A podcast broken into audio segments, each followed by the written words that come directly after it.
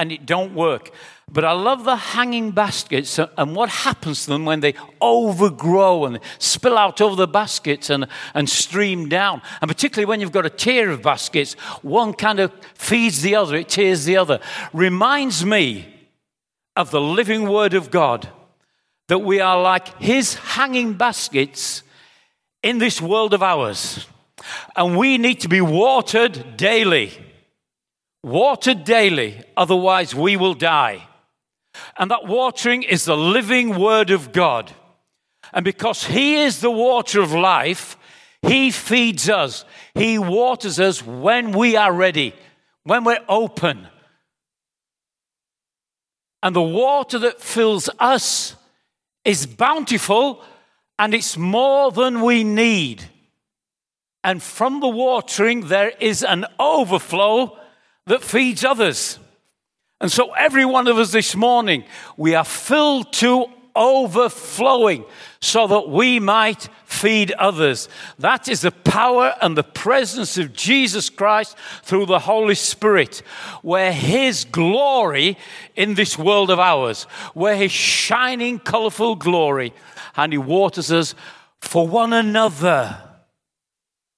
There's nothing worse than a dried out basket, is there? And they were once, you can see, they were once alive, but now they're just lying limp and almost dead and desperate for water. That could be a picture of the church if we don't go to that water of life and refresh ourselves. I was with um, a gentleman this week who... Um, I was invited to see him and talk with him, with another person. And I spent probably two, two and a half hours with this person, met and had a little bite to eat and so on. And he told me his story. And it was the most complex story.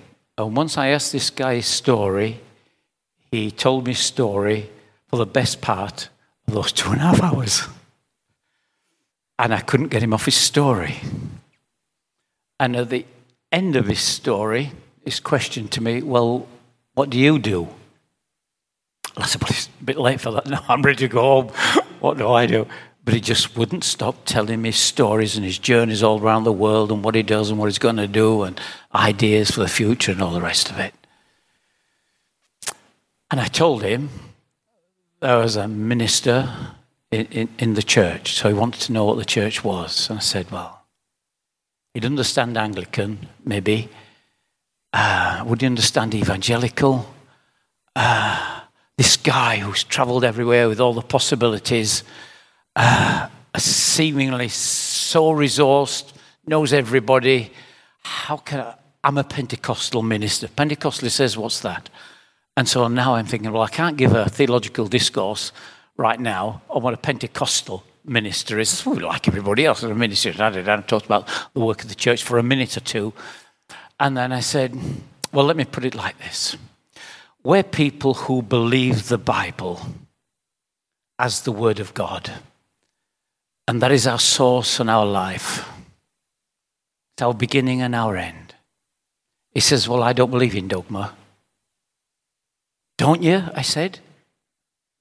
Well, what about your dogma, says I. Everybody's got dogma. You build your life on some dogma, and you've just told me the story of what your dogma is, what's formed you, what's made you, your decision-making process through life, and da-da-da, and wife and children, and everything else. And and, and you've just, you're, you're based, are you based on a dogma? Things are fixed points in your life? Well, this is, as I suppose so. I said, well, why is it falling apart then? Your dogma doesn't seem to be doing a lot of good. And I said, I have a dogma, but it's not mine. I said, my dogma's God's. He's the builder. He's the architect. He's shows us the way. He's our decision making. He's our, and we build on Him. And I said, it's like an architect that designs and builds. And I said, But you, right now, you're your own architect and you're your own builder. But I'll tell you this, this happens to nearly all of us, and I think this is happening to you. After the many years of building, fifty years of building, you're standing back and you're looking at what you've built and you've decided it's, it's just rubble and it's not fit for purpose and you wanted to be out of it. I said, and that happens to us. We look back, we'd never built before. I said, it's like me, that somebody delivered me a pile of stones and I decide I'll build a house with them, but I've never built a house before. But I do know that I can mix some cement, and so I'll pick one stone, mix some cement, and put another one on top of it and try and build. But I haven't got a plan. I don't know about stresses and strains. I haven't got an architect at work. I'm my own architect. And so I'm just building. I'm not sure where the windows are going to go and where the doors are going to go and what materials I'm going to use. I just start building. Little wonder, and this would definitely happen to me, I would stand back and I'd say, I've got this high and that's it. I don't know what to do now. And I said, and that's exactly where you found yourself, this high, and you don't know where to go now. And what you see, you don't like anyway. He says, well, I never thought about that. That's that's interesting. And so I thought, God, what am I going to say more than this? And time had gone, and I said, it's time to go home. And I came home. A man I was talking to was so full of himself, but so empty, so empty. And there before him, the living water of life. But he said, I live without dogma, the way of God.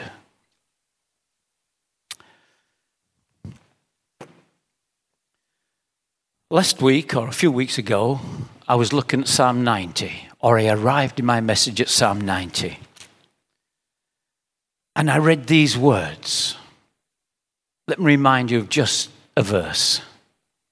Lord, you've been our dwelling place throughout all generations. Before the mountains were born, or you brought forth the whole world, from everlasting to everlasting, you are God. And that struck a chord with me. And that leads me to the next psalm, which is Psalm ninety-one. And Psalm ninety-one is supposedly written by Moses, but they reckon Psalm ninety was. Maybe the two were. And these were songs to the glory of God. And these were songs that they would sing. Let me read Psalm ninety-one to you. Uh, And I'll read the whole psalm, I think. But here it goes. The word of God. The word of God, the living word of God. Whoever dwells in the shelter of the Most High will rest in the shadow of the Almighty. I say of the Lord, He is my refuge and my fortress, my God in whom I trust. And surely He will save you from the fowler's snare and from the deadly pestilence. He will cover you with His feathers, and under His wings you will find refuge. His faithfulness will be your shield and your rampart. You will not fear the terror of night, nor the arrows that fly by the day, or the pestilence that stalks in the darkness, or the plague that destroys at midday. A thousand may fall at your side, ten thousand at your right hand, but it will not come near you. You will only observe with your eyes and see the punishment of the wicked.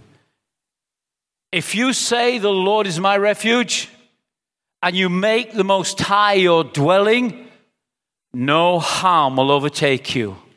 No disaster will come near your tent. For He will command His angels concerning you to guard you in all your ways. They will lift you up in their hands so that you will not strike your foot against a stone.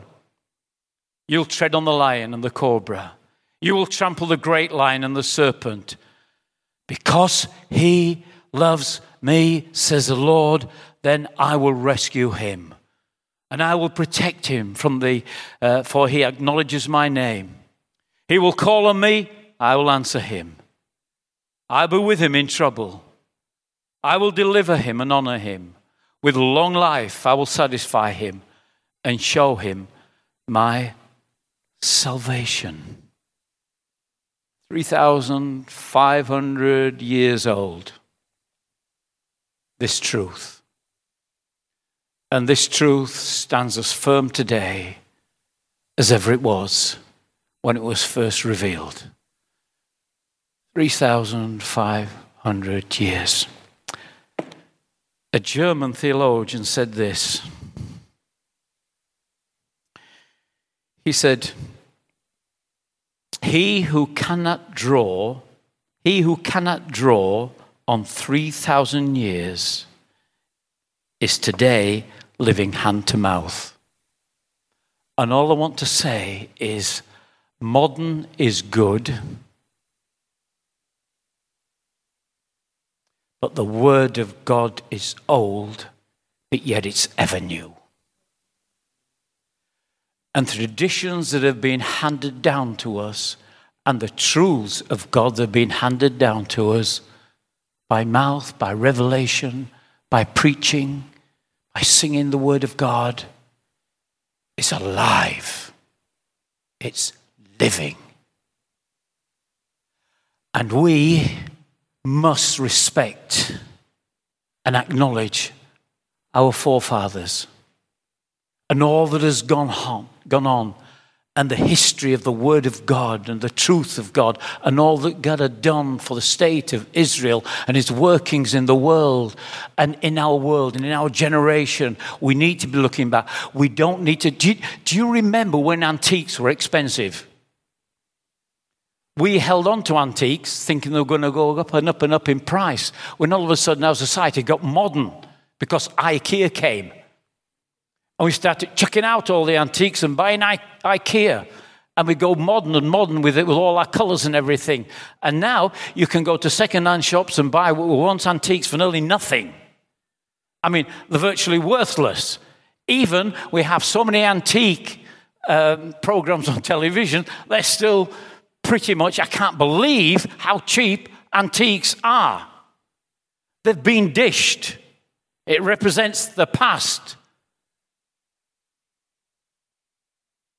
And we, it is perilous thing to do is to ignore our past and to dish it all for a modern future. We carry the past. The great hymns that we've been brought up on are magnificent in their theology. And the point that they're making, where have the great hymns that we used to sing of Wesley, where have they gone? What have you exchanged them for? And I love some of the modern hymns, but why do we, uh, songs, why do we dish them so quickly?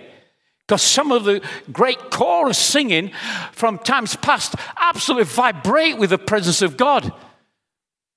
And before in my church, I, I, they, I used to play all great songs and hymns and going on. And and uh, I, I, there's one choir I love. It's called the, uh, uh, the Brooklyn Tabernacle Choir.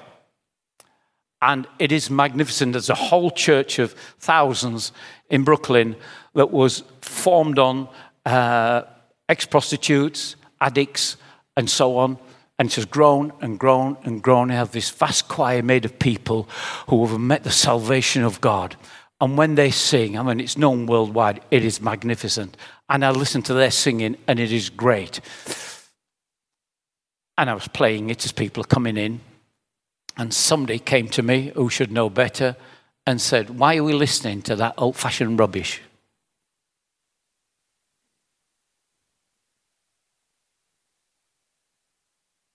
And I was thinking it was wonderful, because the truth of it and everything it meant was resonating in my spirit. All I want to say, don't dish the past. Let's refresh it in the future.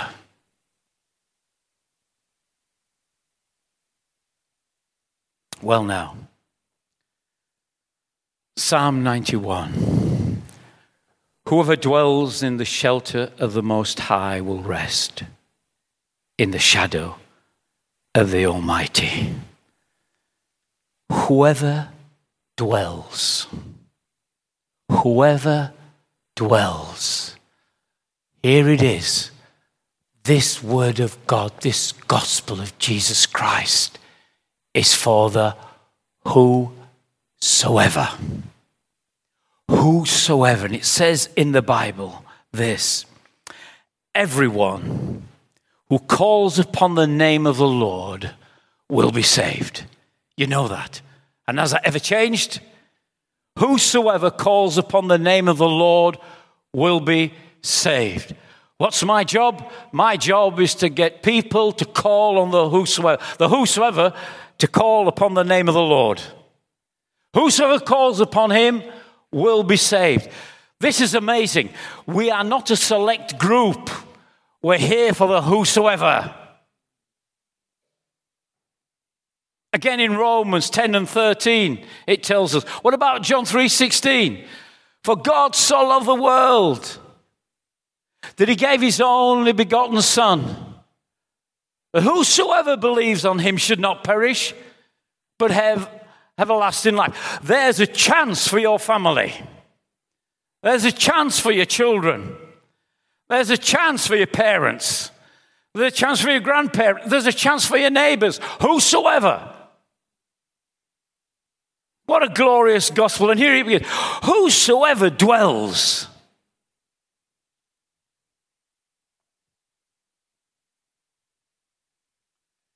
Dwells. Whosoever dwells. That's a great word, dwells. This is what dwell means. Doesn't mean visitor. It doesn't mean whosoever flirts with. It doesn't mean whoever gets a religious buzz. It doesn't mean somebody who just wants to be decent and belong to church. It's whosoever dwells. That word dwell means this, permanent dwelling. Sits down, stays, to stay in presence. Whoever dwells in a permanent place. I was saying last time, I've got a permanent place in Cheddar. That's where I live. That's my permanent place. I've also got other permanent places. When I was pastor up in Cheltenham, I used to go on the hills around Cheltenham. And that's the only place I could really pray. And I used to get on top of the hills and I could see old Cheltenham below me. And I used to pray and do spiritual warfare and walk with God. It was wonderful. That was my Bethel. I got a Bethel here, and it's down on the on the Mendips, uh, Quantox, and I go to it's a little chapel. Nobody else goes, and I sit in there, Sue and I, and the glory of God comes. The glory of God. It's my permanent place. If I could build a house there, I would. I've told Sue, and I've also discussed this with with the Canon. I want my ashes scattering in my little place, that chapel. Apparently it's against the law, I can't do it. But I said I can. There's nothing to stop my wife with a flask come in and sitting on this bench and just dropping them on there. And, oh no, oh no. He says, well, nobody would know. Said, but, but it's against Anglican law. You can't do it, really. Oh well, I'm going to do it. The permanent place is nothing to do with buildings. The permanent place is something that I take with me everywhere. Hey, listen to this. We work here. A lot of the work here is done with the homeless and those looking for a refuge. But can I tell you that every one of us is homeless? We may have nice houses, we may have large houses, small houses. We may be in a caravan, it doesn't matter. We don't have a home on planet Earth. That's biblical. You don't have a house. You've got a shelter here, but you haven't got a house. you only dwell in one place, and that is not in the house of bricks and mortar. You dwell in the shelter of the Most High. Your home is in the presence of God. You sit in the presence of God. You abide in the presence of God. You stay in the presence of God. You cannot go in and out of the presence of God easily. Your home is not the presence of God. The supermarket is not the presence of God. We don't live here in this building. The presence of God is here, here, here. And not every believer realizes that. Is the presence of God your dwelling place? Is this where you sit down? And there's one translation calls it the secret place. The dwelling place is your secret place. Not everybody knows where it is. Not everybody can find it easily. It's your secret place. Do you know what it is? Have you got it? Because the secret place, listen to this, is the place of the Most High. We say, well, the Most High goes with me everywhere. You know, whatever, in the supermarket, whatever it is, I got the, the place, I, the, God can be, find me anywhere, anywhere, anywhere. I don't have to be in church. I don't have to be in, you know, the secret place goes with you. But you've got to know that secret place, because that's where He dwells. It is not a casual place.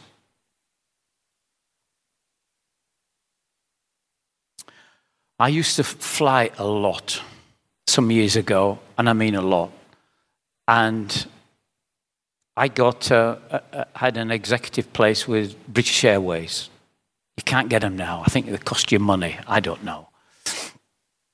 But for some reason, they gave me this this pass. And I would go to the airport, say, down in um, Heathrow, and uh, go into Heathrow, and I'd go in with the crowd, I'd queue up with the crowd, follow the crowd in, go to check-in with the crowd, and as soon as I got through check-in, I became an individual person, because I was given access to the executive lounge. And I would go upstairs to the executive lounge, and it was posh. And in that executive lounge, they would treat me like an executive. When I went into the executive lounge, the food was not the food that you get anywhere else. It was beautiful. And people would come to me and say, can we help you this? Can we give you this? Can you? And I would sit there until it was ready for my plane to go. And everybody else had got on or whatever, or, or I could get on before them. I just take my own time and I get on. And that was my secret place. Because I hate journeying, I hate traveling, but for some reason I ended up with this special pass. I have a special pass into the secret place of God. It's His secret place that He doesn't share with everyone, only His children. And that secret place is amazing. It's a place of the Most High, it says in the Bible. An exalted place, a place of rule, a place of authority. And there you rest in His shadow. In the shade, the Bible says. And that shade means His protection.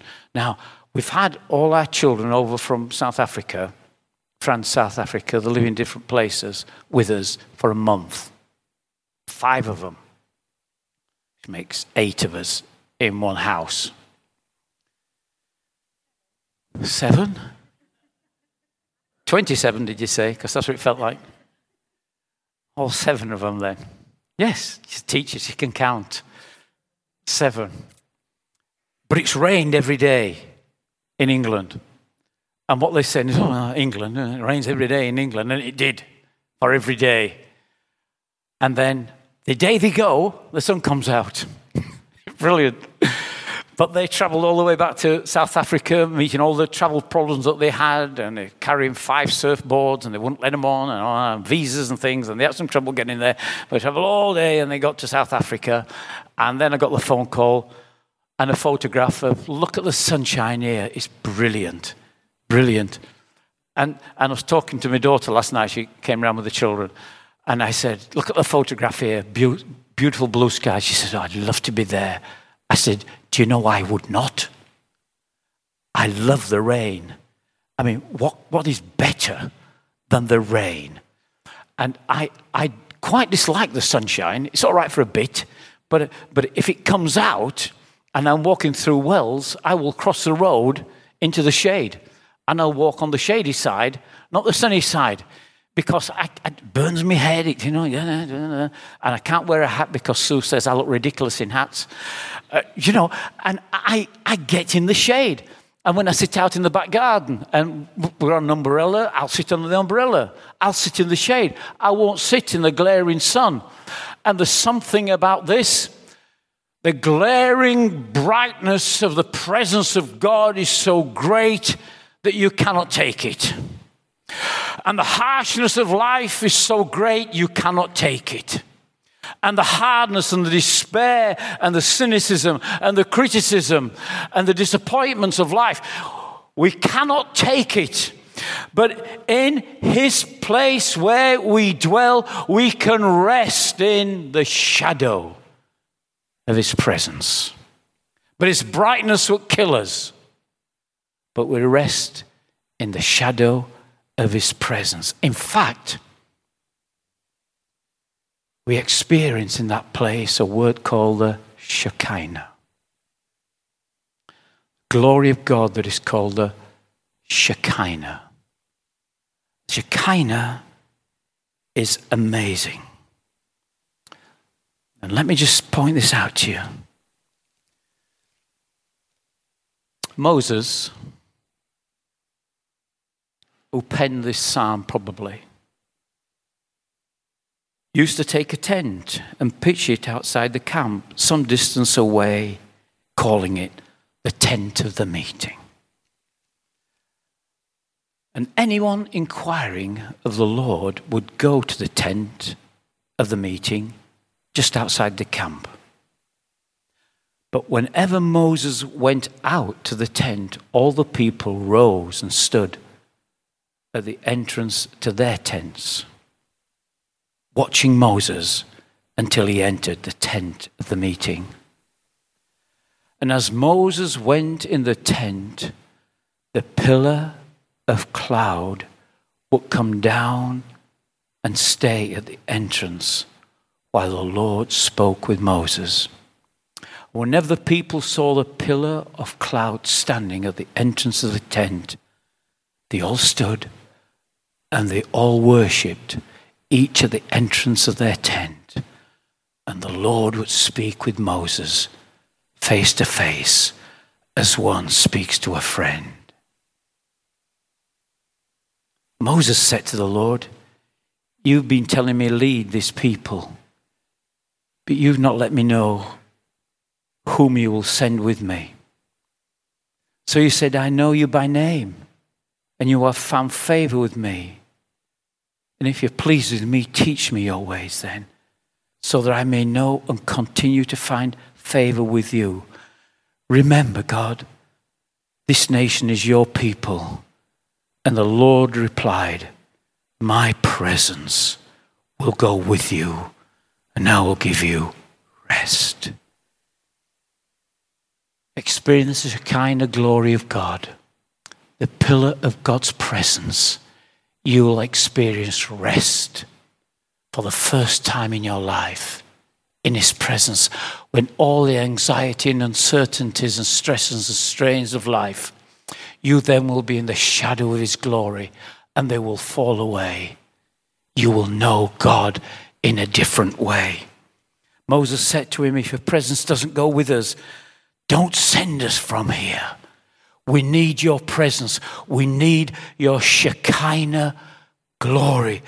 And the Shekinah glory shown throughout the Bible when the glory of God comes down and people cannot stand in the temple and they fall as though dead before him. It's magnificence. Now he is saying that you, you, me, you can dwell in the shelter of the Most High and rest in the shadow of the Almighty, great name of God. The Shekinah glory will become your dwelling place. And I want to tell you this, Shekinah will not leave you, because one day, permanently, you will be in it. Heaven, heaven, permanently, you will be in the Shekinah. But you can have taste of the Shekinah glory now. You can rest in the shadow of the Almighty. The Shekinah, the controlling guide in our lives, in our gatherings, in our directions, in our encounters, in our choices, in our problems, in our provision, in our rescue.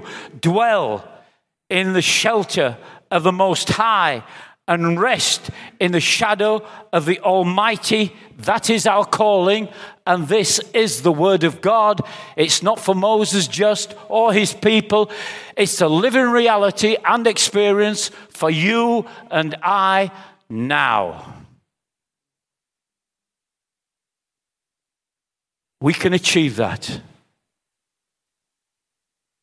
We need to begin to dwell. We are the whosoever, but we need to dwell in God's presence. Amen.